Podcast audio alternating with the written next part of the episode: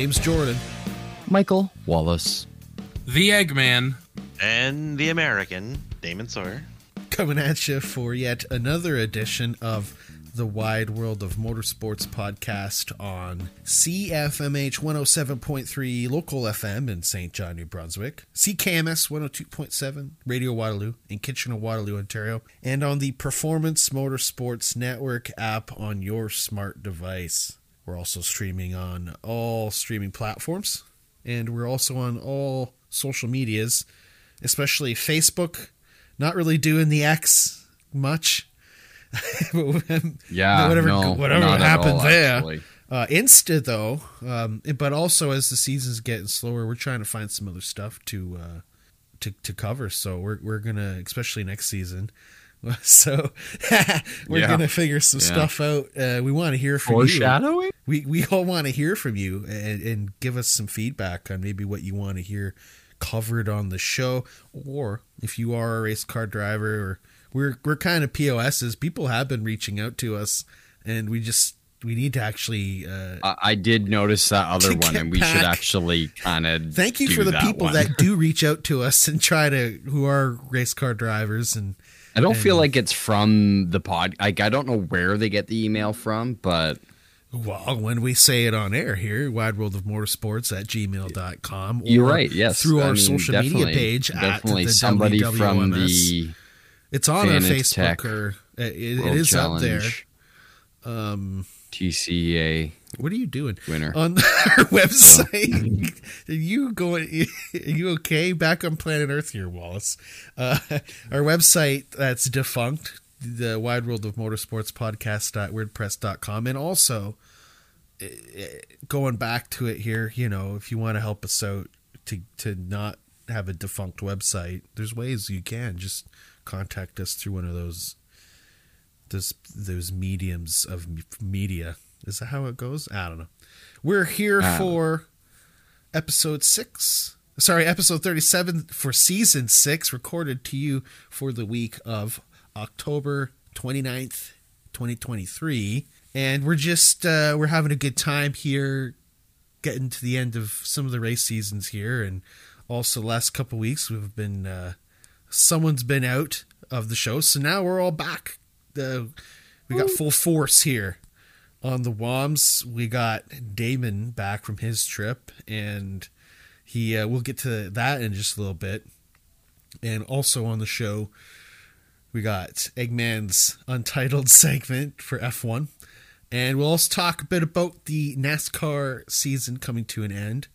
And we also I, we got to get to the dirt sheets, folks. Our our special segment called Dirt Sheets, a little bit of a throw to the wrestling world, which there's something coming up for my wrestling podcast, The Wide World of Wrestling. Check that out. Shameless plug.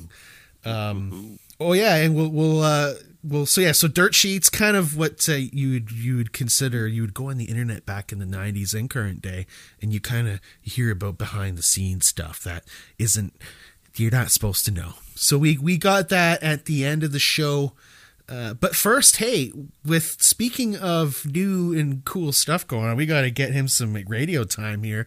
No, that's not an official deal. That's that's just through the podcast. Actually, uh, we are we got uh, we, we're we're getting a clean slate, Wallace. oh yes, Check A that clean out. slate. Where do you check that Yeah. out? Just on your social, or there will be a yeah, you can just coming out for look that? it up. It's clean slate tile. Yeah, Um, yeah, sponsor the show. My new business. Yeah, just doing my own thing allows me to be a little more in control of my time, and so I can be at home a little bit more. Or I can Been be on watching the some road a little bit more to cover races. And yeah, of Well, course. Uh, of you're course. talking So- about the NASCAR Classics YouTube channel. Yeah, actually, I've been just kind of. Well, I've just had the bug of racing. Right, we're only getting about two races, maybe three. This weekend will be a little busier, but a, a week where where we're getting uh, bombarded with racing earlier in the season. So. Um, I'm a I'm a sucker for old racing. Uh, I'll watch some old IndyCar stuff or IMSA stuff or Formula One stuff. But I just I know that NASCAR puts out a lot of their older uh, races.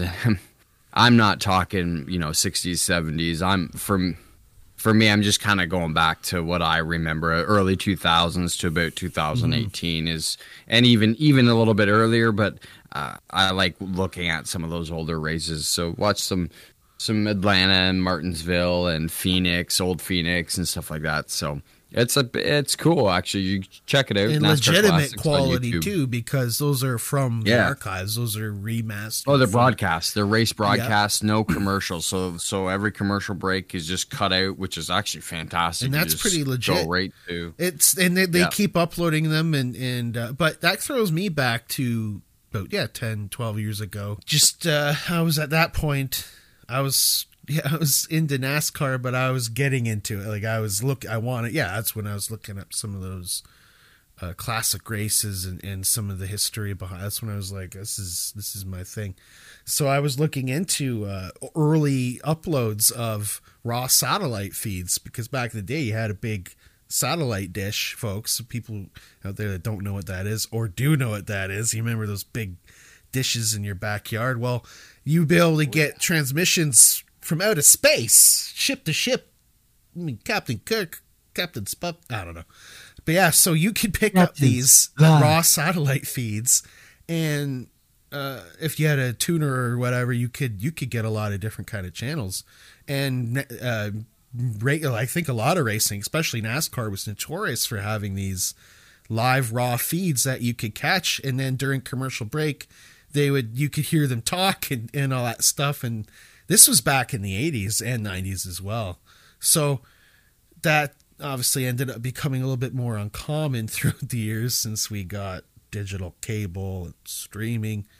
But yeah like you could catch some of those raw those raw feeds or whatever else. Like pe- people had something on their vhs that they uploaded or that's how you that's kind of how you had to watch it. And that's really cool. Same with i remember same with the cascar and nascar canadian tire series at the time that was Yeah. also how i was able to was it a young Adam Ross and Dave Bradley or whoever else was on it back then? You see these young guys up on Yeah. the young young Andrew Ranger and the Tide or whatever. Good times. Yeah, right? well, it's cool, and it is really cool to do to look at those old Cascar Super Series. You'll get the East, the West, and the and the whole Hopefully thing. those get somehow to get hear official- some classics. Hopefully those somehow it's get cool. an official upload. Yeah.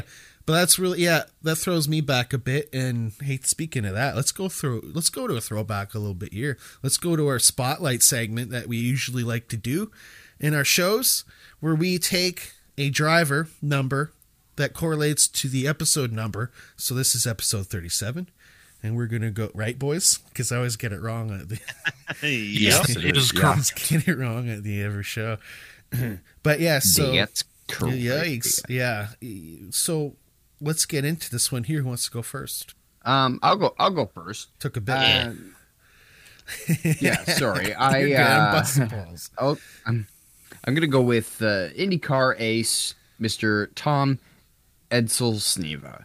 Uh, Tom drove, I think, eight times total in the Cup Series, but this particular time he drove, I guess, three races he's actually credited with, but it was four because I guess one was the, must have been the Clash or something, the the the race before the 500. Uh, so he raced twice at Daytona. He did Richmond and Atlanta in 1982 for a team called Rogers Racing in a Buick. And I tried to look up some stuff about Rogers Racing, and I really couldn't find a whole lot about them. They only really raced 80, 81, no, 81, 82, 83. But Tom is best known for his IndyCar uh, accolades, really. You know, he was the 1983 Indy 500 winner, the 1977 Pocono 500 winner. Back in the day, uh, that kind of race, like the Pocono 500, was a big deal for IndyCar. Those were, I couldn't imagine that type of race in one of those cars back then. That would have been, uh, that would have been a grueling, grueling race. And he had two USAC champion championships in 77 and 78 uh, you know, he drove for teams and and uh, owners like Penske and uh, different. You know, he he raced a bunch of different uh, ra- uh, cars in in uh, in IMSA series style racing. Drove with a bunch of other different great road racers like that that would have raced in those eras as well. But uh, yeah, I always like picking out the guys that um, just kind of the the Indy the old IndyCar guys that would come into NASCAR. They wouldn't always do that great. I think his best finish was ever in his career was a top fifteen, uh, but it was very very different. Uh, but you know, Sneva graduated from Eastern Washington State College and uh, got a degree in math, mathematics. So pretty pretty pretty smart guy. Mm-hmm. And uh, yeah, so I'm looking at some of his cars here. His, his Indianapolis 500 car is absolutely stunning. Uh, must it is a I'm sure it's a Penske, it's beautiful. I love that era, that 80s era cars. They were they're pretty they're pretty wild, and you know it's kind of cool to look at this and think about this and and think about you know Kyle Larson heading to Indy next year, and we're coming off him doing his rookie orientation and whatnot. So, yeah, number 37, not a very popular number, although there's a lot of drivers who drove that number, but it's not a pretty number. We've had this discussion before about good looking numbers. 37 just just really isn't that, in my opinion, a good looking number. Right. Uh, but I'm a weirdo. I, I disagree. So, I like it. I like it. I like Yeah. it. It's good. Uh, who's next? I'll go. Yeah. So, pulling from the depths of obs- obscurity once again, I went with former NASCAR Cup Series driver and indeed NASCAR bust, Loy Allen Jr. who? Exactly. Loy Allen Jr. So, Sounds like a perfect Wams pick. Love it. so Loy Allen Jr. What had, his rookie year was 1993, in which he drove the number 37 Ford for his father's race team, being Loy Allen Sr., obviously. He only ran seven races that year, D and Qing from three of them. Two. Yeah, he did not qualify for Michigan, North Wilkesboro, or Charlotte. He did, however, run the Summer Daytona race, followed by Talladega, uh, Rockingham, and Atlanta, with a best finish of 26th position. He did It's- pick easy tracks, that's for sure. No, he sure didn't. um, so I picked this guy for a v- pretty interesting reason, actually. So, because I'm weird, and because my older brother is also weird, um, I actually have the uh, passenger side headlight section from Loy Allen Jr.'s Atlanta car in 1993 on my wall. yeah, that's weird. That, that's weird. That's weird, isn't it? Yeah, that's kind of weird. I'll, I'll send you guys a picture of it later. cool. It's it's chilling on my wall right now. No, it's yes, you're right. It's cool, but it's just it's funny. That's kind of. What do you gotta hate? No, I'm kidding. I'm not hate. I didn't mean it like that. Um, when I say Loy Allen Jr. was a NASCAR bust, I am not kidding. Uh, he did run one full time season, if you can call it that, uh, the next year for TriStar Motorsports. But if you look at his results, he did not qualify for over half of the races that year, and uh, did did not finish higher. Well, he did he did squeak out an 11th place finish at Charlotte that year. But that is that is it. One full time sort of season, uh, a smattering of races thereafter, but he uh, he is a bust. And if you feel the urge to learn more about this nobody that no one's ever heard of, uh, Black Fla- Black Flags Matter on YouTube has done a video about it. So I highly recommend you go check that video out because it is pretty interesting. Wow. Yeah. Maybe we'll share I that to the WOMS page, and then uh, people can uh, check that out through there. Um, nice pick there, Eggman. Damon, what do you got? Yeah, I was in just real quick, I was gonna credit Black Flags Matter if old Eggman wasn't going to either. 'cause that's all I could think of when he said Loyal Jones. Like, yeah, that's a that's a good video. Either one a pole or he failed to qualify. It seemed like for all of his races in that '94 season, '93. Yeah, 1994, he actually was on pole for the Daytona 500, but finished 22nd. which uh, Wow. which it does be like that. So my driver is another. I don't know if you'd consider him boss, but in the late '90s, early 2000s, he had a couple decent rides. He drove the 16 car for Roush Racing. He also had driven the number four Morgan McClure Motorsports car. But the year we are discussing is 2005. This driver started the year in a lime green Patron Tequila sponsored number 37 Dodge. I, of course, have made a reference Wow. to this car in previous seasons. We are talking about Shelburne, Vermont's Kevin LePage. Good pull. So Wow. Kevin, uh, in this team called RJ Motorsports, which was not quite a start and park team, but they were definitely an underfunded team that just kind of tried to compete where and when they could. Kevin gave them a top three finish in their Budweiser dual event, which gave them a eight place starting spot in the Great American Race. They followed that up with a ninth place finish, which really got their season kicked off. Their finishes afterwards were back 20s, early 30s, which for when they had 43 car fields and we're sending cars home, really that's not terrible for a for Yeah. basically a brand new super underfunded team. Patron was on the car a couple times, but mostly it was a blank white car the notable race for Kevin, other than the Daytona 500 that year, was actually the All Star race and the following Coca Cola 600. They drove a underdog themed car, which I guess underdog was kind of like deputy dog or another like, nah, I think it was like a superhero dog cartoon Mm, guy mhm. and they did okay in the All Star race, but they actually finished 12th in the Coca Cola 600, the longest race of the season. And these guys, and it wasn't like half the field wrecked. They actually got that uh, position on merit. So those are the two notable races for the year with Kevin in them. After race 22, he was replaced by Ferrari Challenge and driving instructor Anthony Lazzaro for the Watkins Glen race.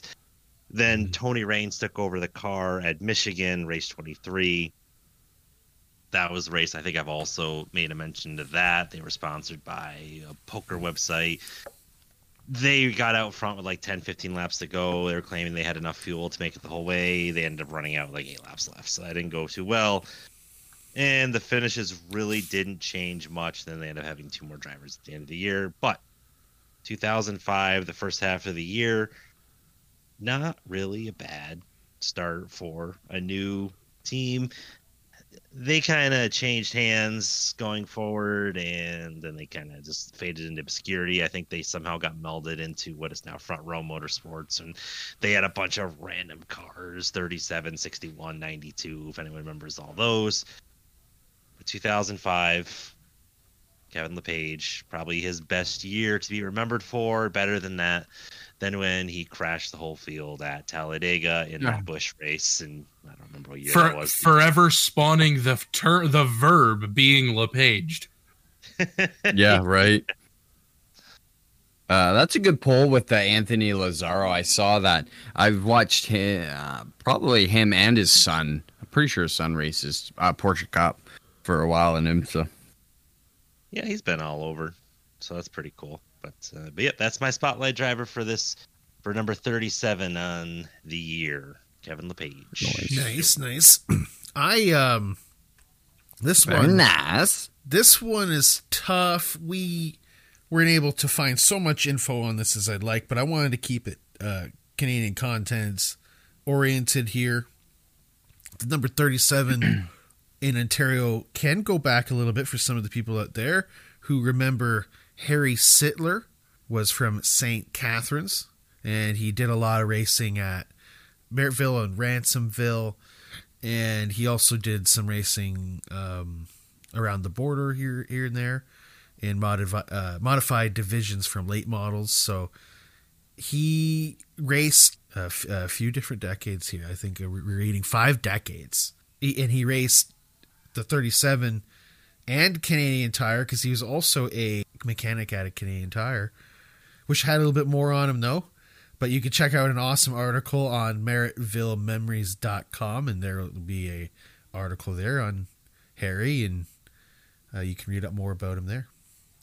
All right, let's get on with some other stuff going on here. Uh, Damon, you were away a little bit there. You had a good, uh, a good little vacay, and uh, yeah, you you uh, you you came back into the sober world and ca- caught up on some racing. he was cider tasting, folks.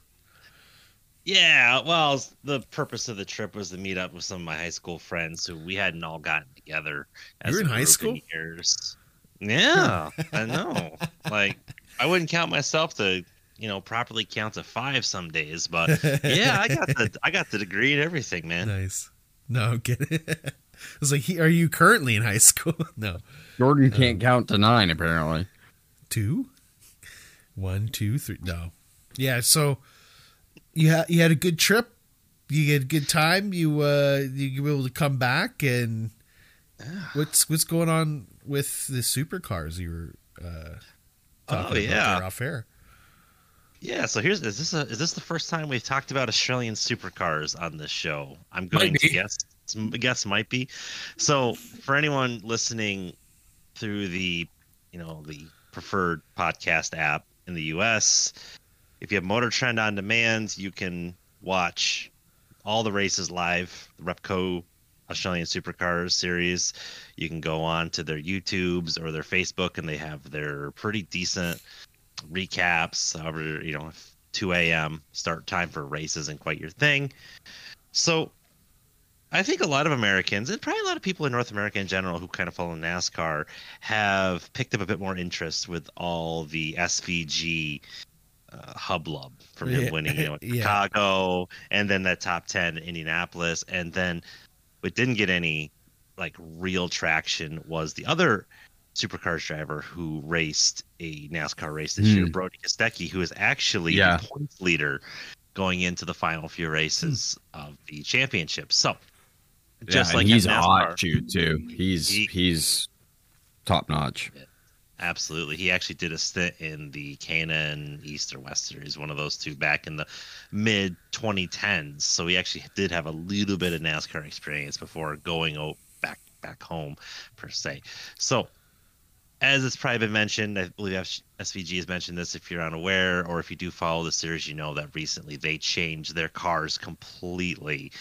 Part of it mm-hmm. was the change in Australia where they don't have Holden as a manufacturer anymore. Chevrolet has now is now badging the cars built in Australia as Chevys. So they, in terms of that, and they also kind of changed the entire formula of their cars. They're now somewhere in the mikes of like a GT3 style Mustang and Camaro. The Ford team has the Ford cars have struggled to put it lightly. It was, I believe, at the beginning of the year, Chevy was concerned that Ford was going to dominate. Yeah, Coming in this- because they they redid the Ford, and that's when we saw um, Scott McLaughlin dominate with Penske, and um, I can't remember the team they teamed up with. It was Dick, Dick Johnson Shell V Power. That's right. Yeah. So, but and that it, it the the Mustangs were super dominant compared to the the Vol Wow. the Vol Holdens at the time. So it's interesting that it's kind of flipped. Anyway, sorry, I didn't mean to interrupt. Oh, oh no, you're good. You're good. So I think part of the reason why that team was so good was all the Penske money. Once Scott McLaughlin Well, no left the series to go to Indy, it was just Dick Johnson racing with with Shell, and they have they dropped off the map last just last year before they changed to the new cars. But this year they changed to the new cars Sure. coming into this weekend at Gold Coast, or better known as Surfers Paradise. Oh, what a cool track. Yeah. Oh, oh I love man. I watched that this week. I watched the highlights. Oh, Oh, It's just as, it's not quite as good as it was back in the Champ Car days, but still beautiful. Just oh man, Yeah. I'm gonna take a vacation there. But coming into this race weekend, races 25, 26, Ford had won two races. There was a big hubbub going into their Daytona 500 that Bathurst recently that they wanted to make some changes. The governing body said no. There was there was almost a protest. But anyway, Ford came in, and I don't know what you know. I don't know what if the track had something to do. I think they did finally be able to put a couple updates into the cars, but Ford finally showed up. They swept both races this weekend. They had Cam Waters driving the Tickford Monster Energy Ford. He just beat out SVG. Race one. Race two was won by David Reynolds in the Penrite Grove Racing Mustang, just beating out points leader Brodie Kostecki. Both races were won with a small margin of error, just or margin of victory, one car, one to two car lengths, if that.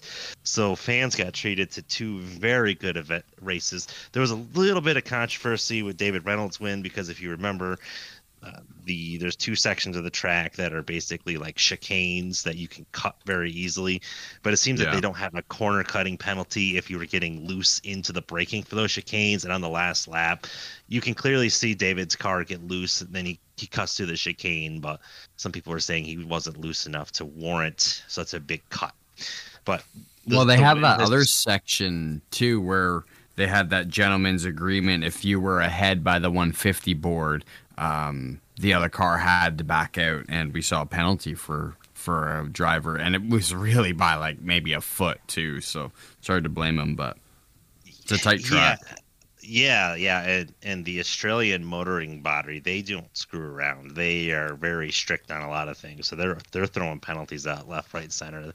You think NASCAR? You think the NFL's refs are strict? You haven't seen anything until you've watched Australian motorsports body throw out penalties. They they love it. That's part of the reason why SVG wants to get out of Australian supercars because they are so strict. But anyway, even if they had taken the win away from David Reynolds, the the point is Ford finally had a decent weekend. They had two cars on the podium, both races.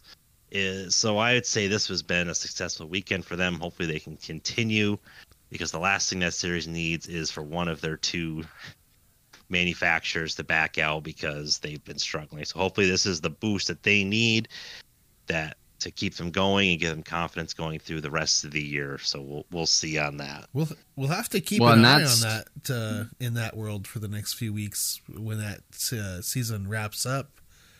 Even though it's a little late getting in, a little late getting in on that, but it sounds really interesting.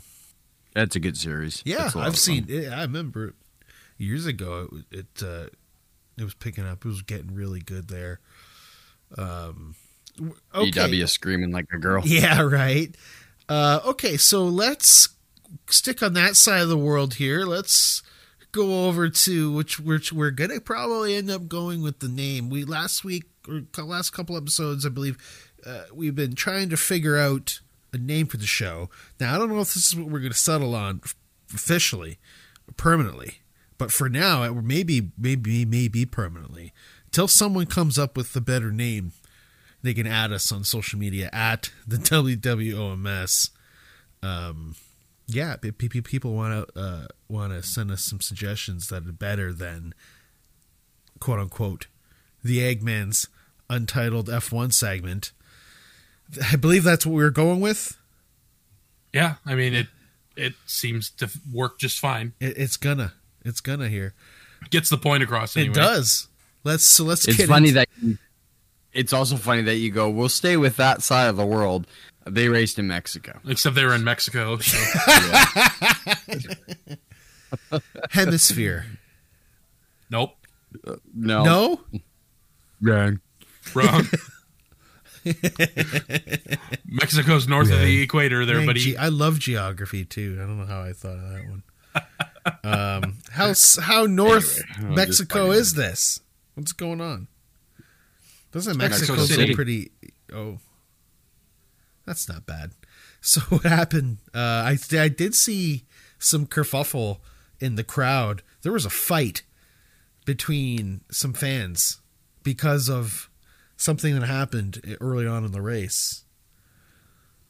I don't know why there was a fight, but there was. Very, Um, very NASCAR of them. It's that is very NASCAR of them. They're learning. You guys didn't see it? I got. I didn't see the didn't fight, the actually. No. I I can only gotta dig that up. assume They're uh, very the home- the passionate home- about their hometown drivers. I was I could only assume that somebody was angry that Sergio Perez was out on lap one, Mm-hmm. Yeah. um, even though it was his own fault and Charles Leclerc did not do anything wrong at all. Mm-hmm. Yeah. So it must have been someone. It must have been a Leclerc fan getting beat up.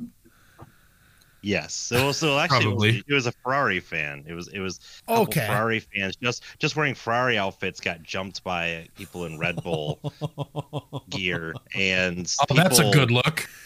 Yeah, well, Isn't it? There's there's a reason why Yikes. NASCAR doesn't want to go back to Mexico City, and there's a reason why there's a big thing with the paddock, and a lot of the drivers complaining about fans having too much access to the paddock. It all kind of stemmed from uh, the Mexico City race last year. As, as someone just put it, they are passionate. That's a that's one way to put it. They Mm-hmm. they are very passionate. Yeah. Well, And- on that note, so the only real notable thing from qualifying is that Lando Norris had a lap time deleted in Q1, which made him miss Q2 and start the Grand Prix from P19, which is not ideal. But uh, moving on to the race, there's one thing I can say it was dusty as heck, guys Yeah, it was. if you were offline by just a little bit, you were making clou- you were smoke screening the rest of the rest of the field. It was nuts. But uh, this also had the adver- an adverse effect on traction, which we also saw several times during the race. Uh, so, like I mentioned and alluded to earlier, uh, hometown man Sergio Perez tried to be a hero on turn one, lap one, uh, going around the outside of Charles Leclerc. But what he did, what he was unaware of, is that his teammate Max Verstappen was inside of Charles Leclerc, and they were three wide. And when Checo tried to turn in, there was nowhere for Charles Leclerc to go.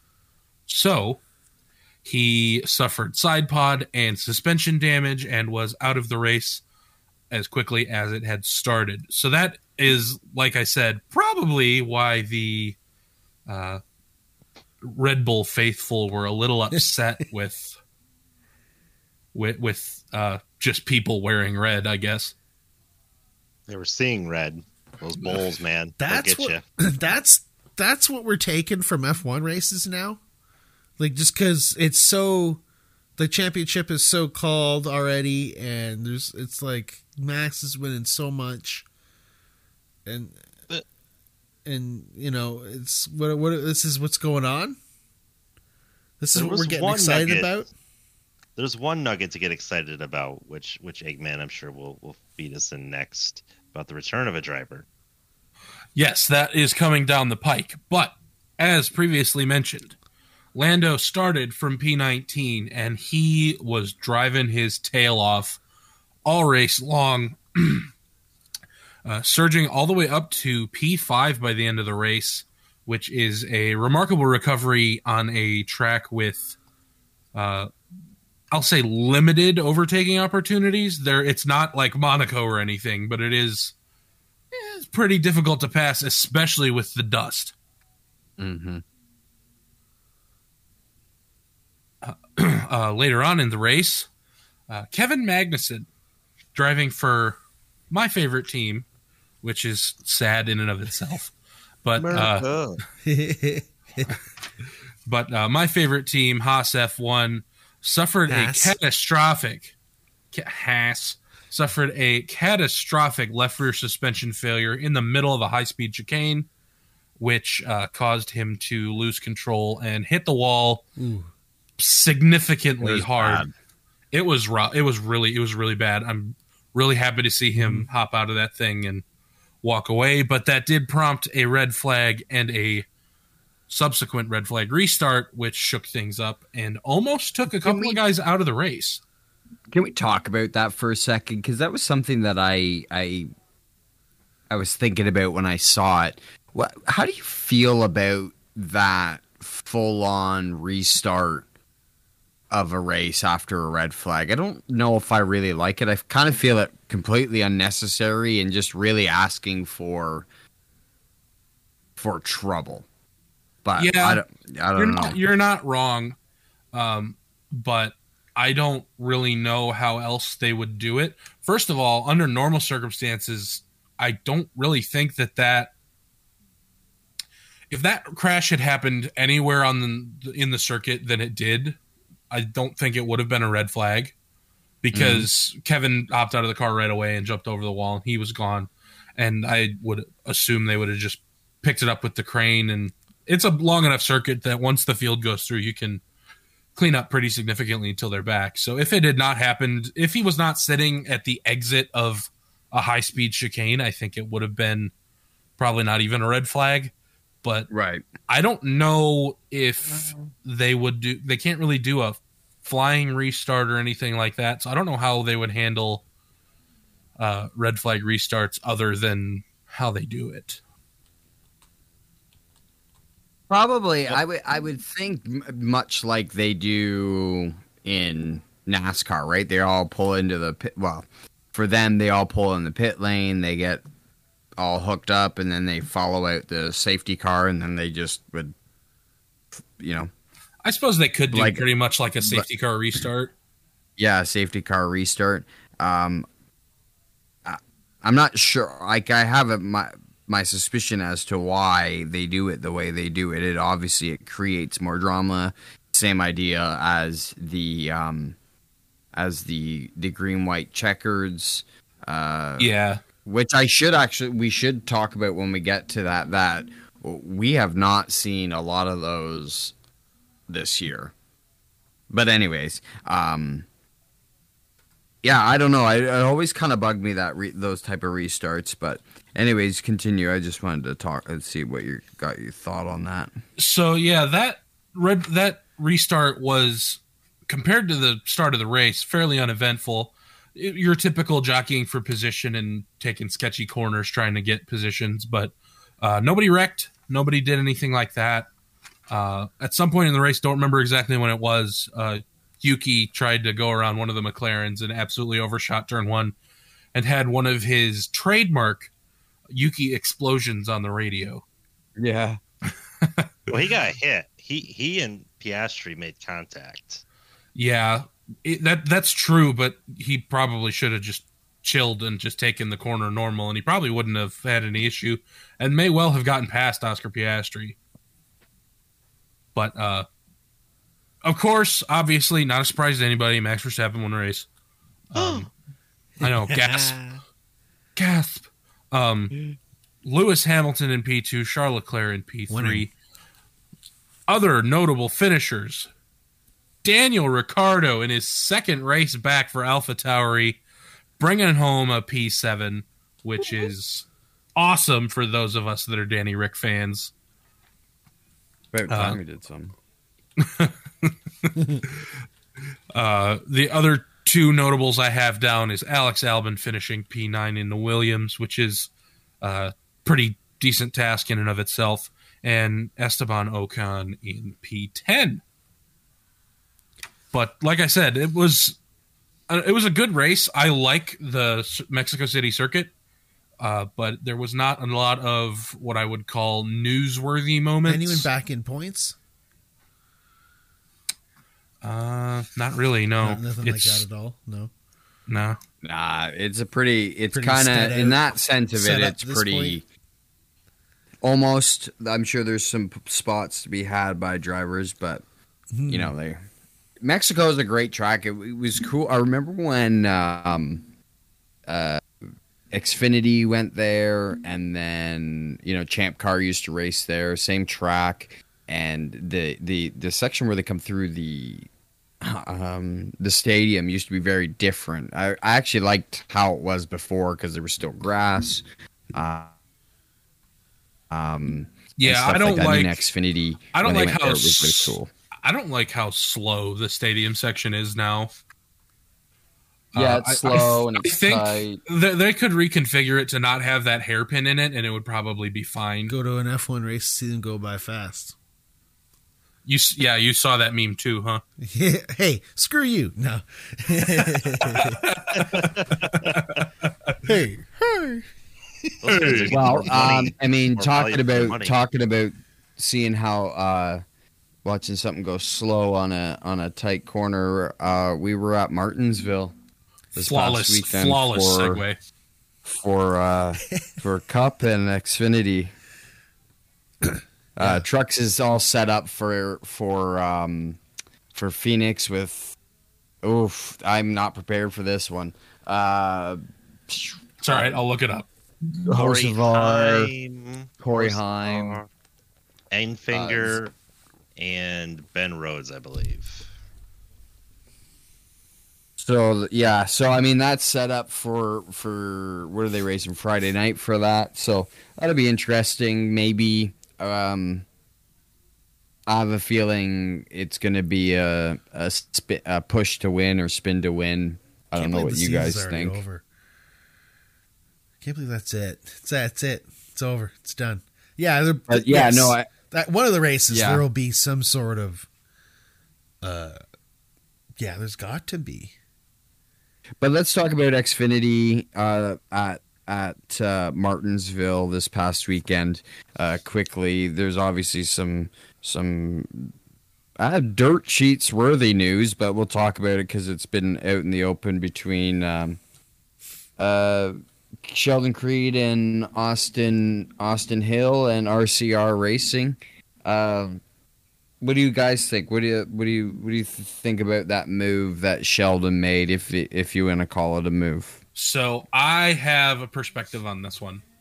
So, um, the way the points were, and the way the green white checker was going to work out, is that if Sheldon Creed won and Austin Hill ran second, there was a okay to decent chance that both Austin Hill and Sheldon Creed were going to make the championship four because Austin Hill was only down one point to Cole Custer when he was in second place. And it was a restart, so Cole Custer could have had any number of things happen that would have lost in that position.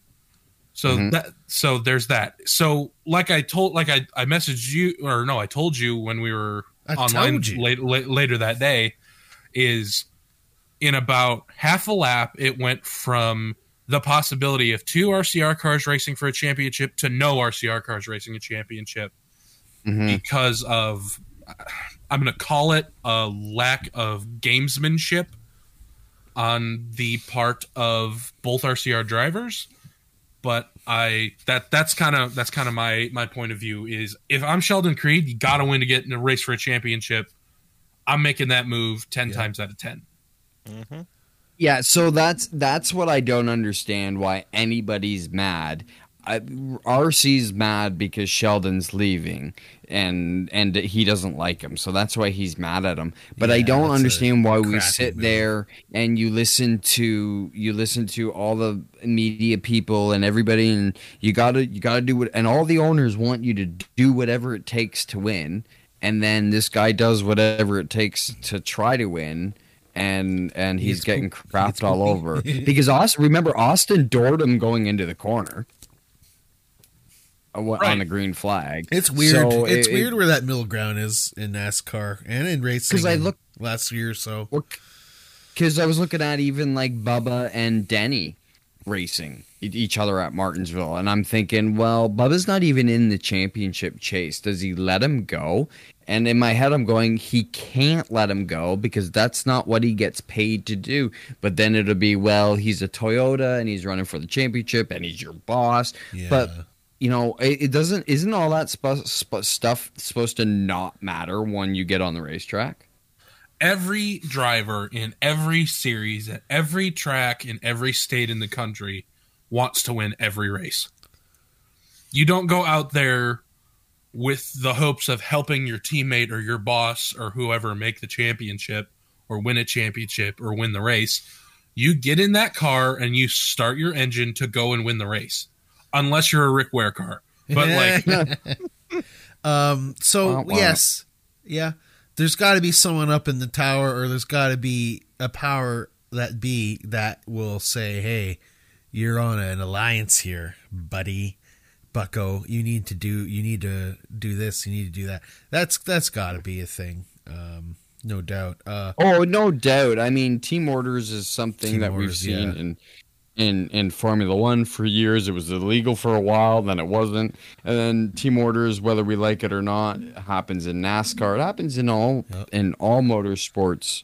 But How about this? Uh, Team Penske's Ryan Blaney was the runner-up at uh, Homestead. But then on Martinsville, he comes through. He uh, that was real cool. Uh, it's kind of like a home home. It, it is. It is basically his home track. it is his home race. So um, him getting a grandfather clock and putting himself into the championship four, and yeah, going to going to a track that he he dominated at last year, right? Yeah, Like, he, he- on- he other than that, though, he's been a little iffy at Phoenix. Uh, but yeah, he could he could continue that dominance on this weekend.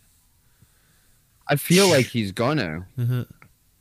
I feel He like he was- has the momentum for sure. Um, yeah. Yeah, so Definitely. also announced earlier this week, uh, this weekend as well, Aric Almirola would not return to SHR two. So we're seeing, I think we're seeing some of his final races, and um, also on that note, too, Denny Hamlin, uh, he led the most laps in the Xfinity 500, and uh, still was unable to put anything through. Uh, to get himself to through to the championship for another year again, where Denny Hamlin does not um, does not come through for a championship. Does And not deliver. Ch- Chase Briscoe and defending series champion That's Joey real Logano, they rounded out the top five finishers. Um, but yeah, with the NASCAR Championship Four being set for Sunday's race at Martinsville Speedway, where we were able to see that uh, epic win. Uh, it was a Blaney fan. That was awesome. Uh, seeing him taking that checker flag and clinching that. William Byron, who led the um, Cup Series with six wins this season, claimed the fourth and final spot on points after being the highest ranked driver without a win He is in the lucky. third round. That joined He's they uh, he did yes, not have a good race. they joined Kyle Larson, who won the round of eight opener at Vegas, taking these past couple weeks, getting set up for the final race. And Christopher Bell, who won last weekend's race at Homestead, Miami Speedway, as the four drivers who will race for the 2023 NASCAR Cup Championship at Phoenix. Denny Hamlin, Martin Truex Jr., Tyler Reddick, and Chris Buescher were I almost said Chris Boucher. Oh my god. For rap fans out there. Uh, Boucher. where they were eliminated from championship contention. Blaney's victory at Martinsville was his third of the season.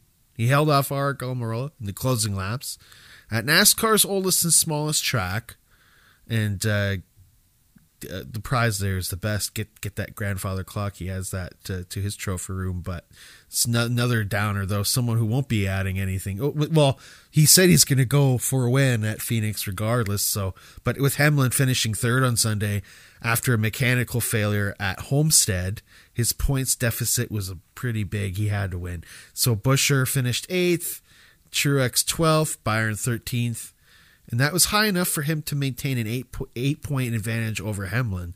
Um, unless something bad happened to Byron, and even something really bad, I don't think Hamlin would have been able to get back at that point in the race, especially at the end of the race. Kind of solidifies itself at one point.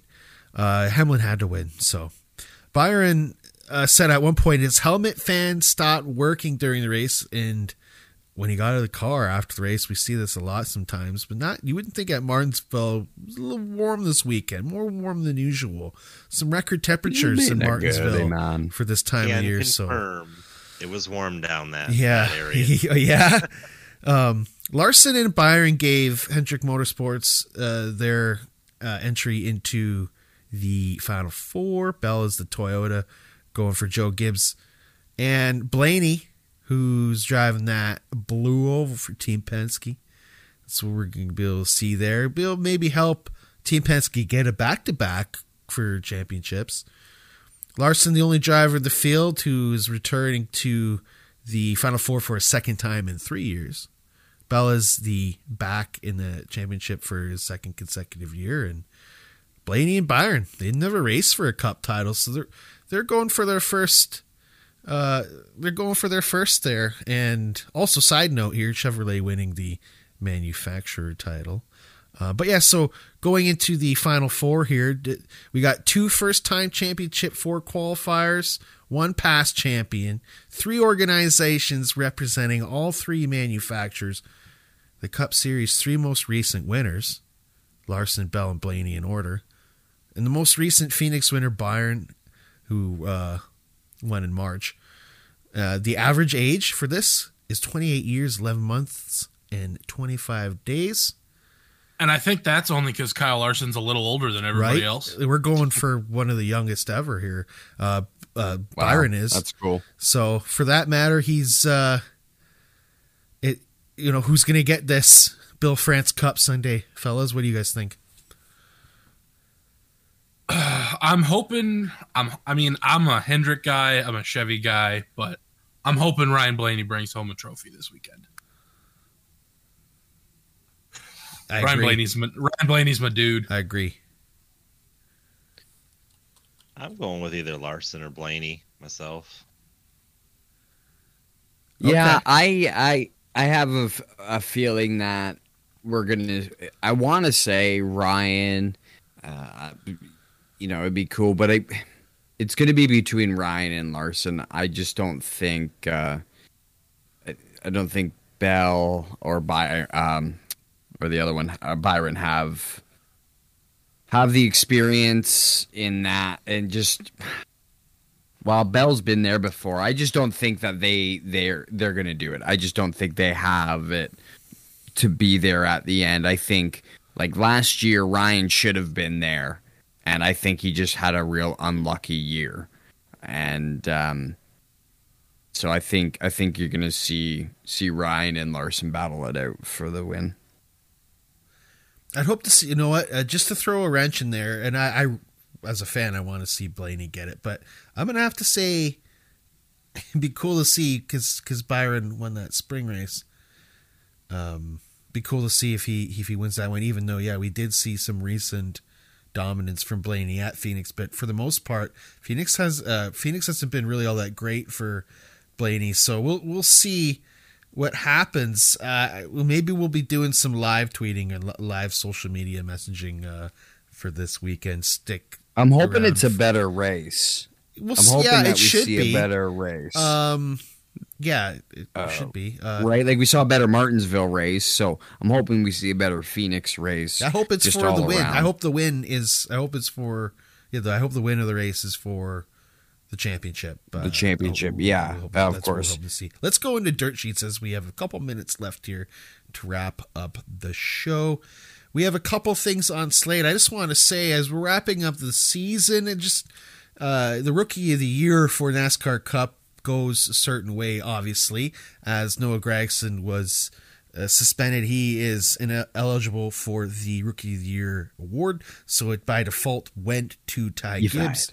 Ty Gibbs, I think he would have gotten it anyways, Yeah, regardless. that. but you know, for a rookie and for his first season, and and especially for his performances in the other series, you know, like ARCA, Xfinity, and the trucks, he's great in those series. He he was just owning.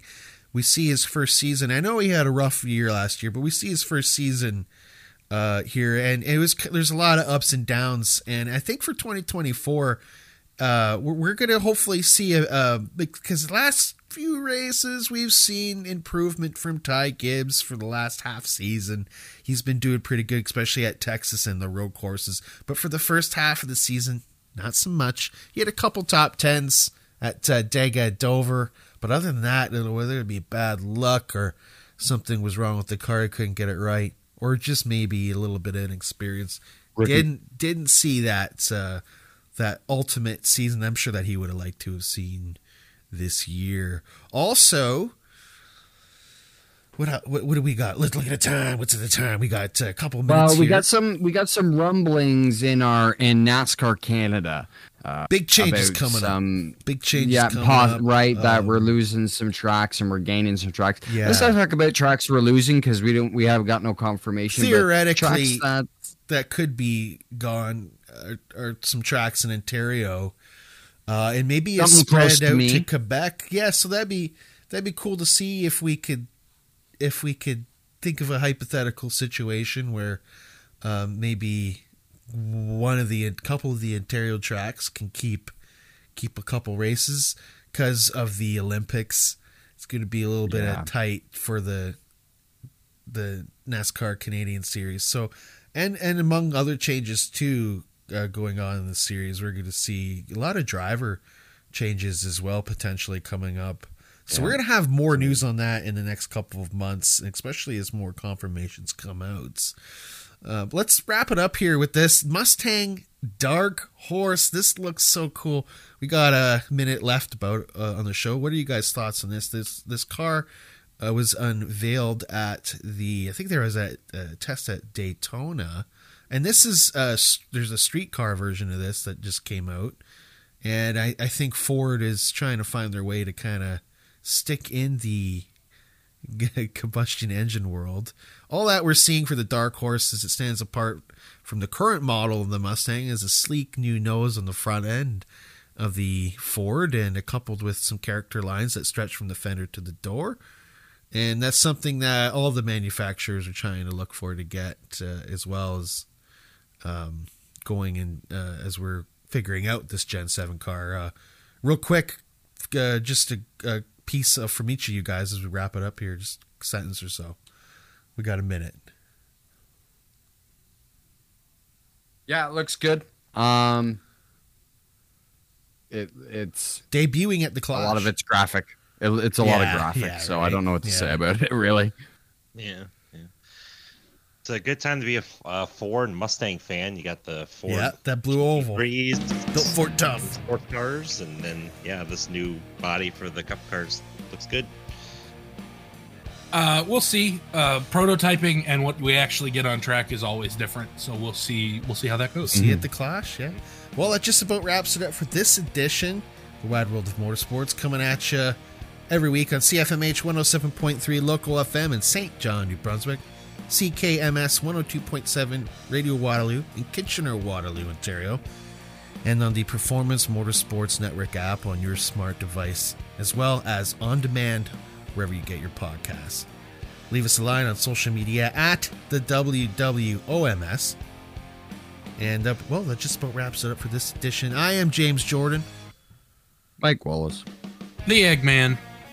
And Damon.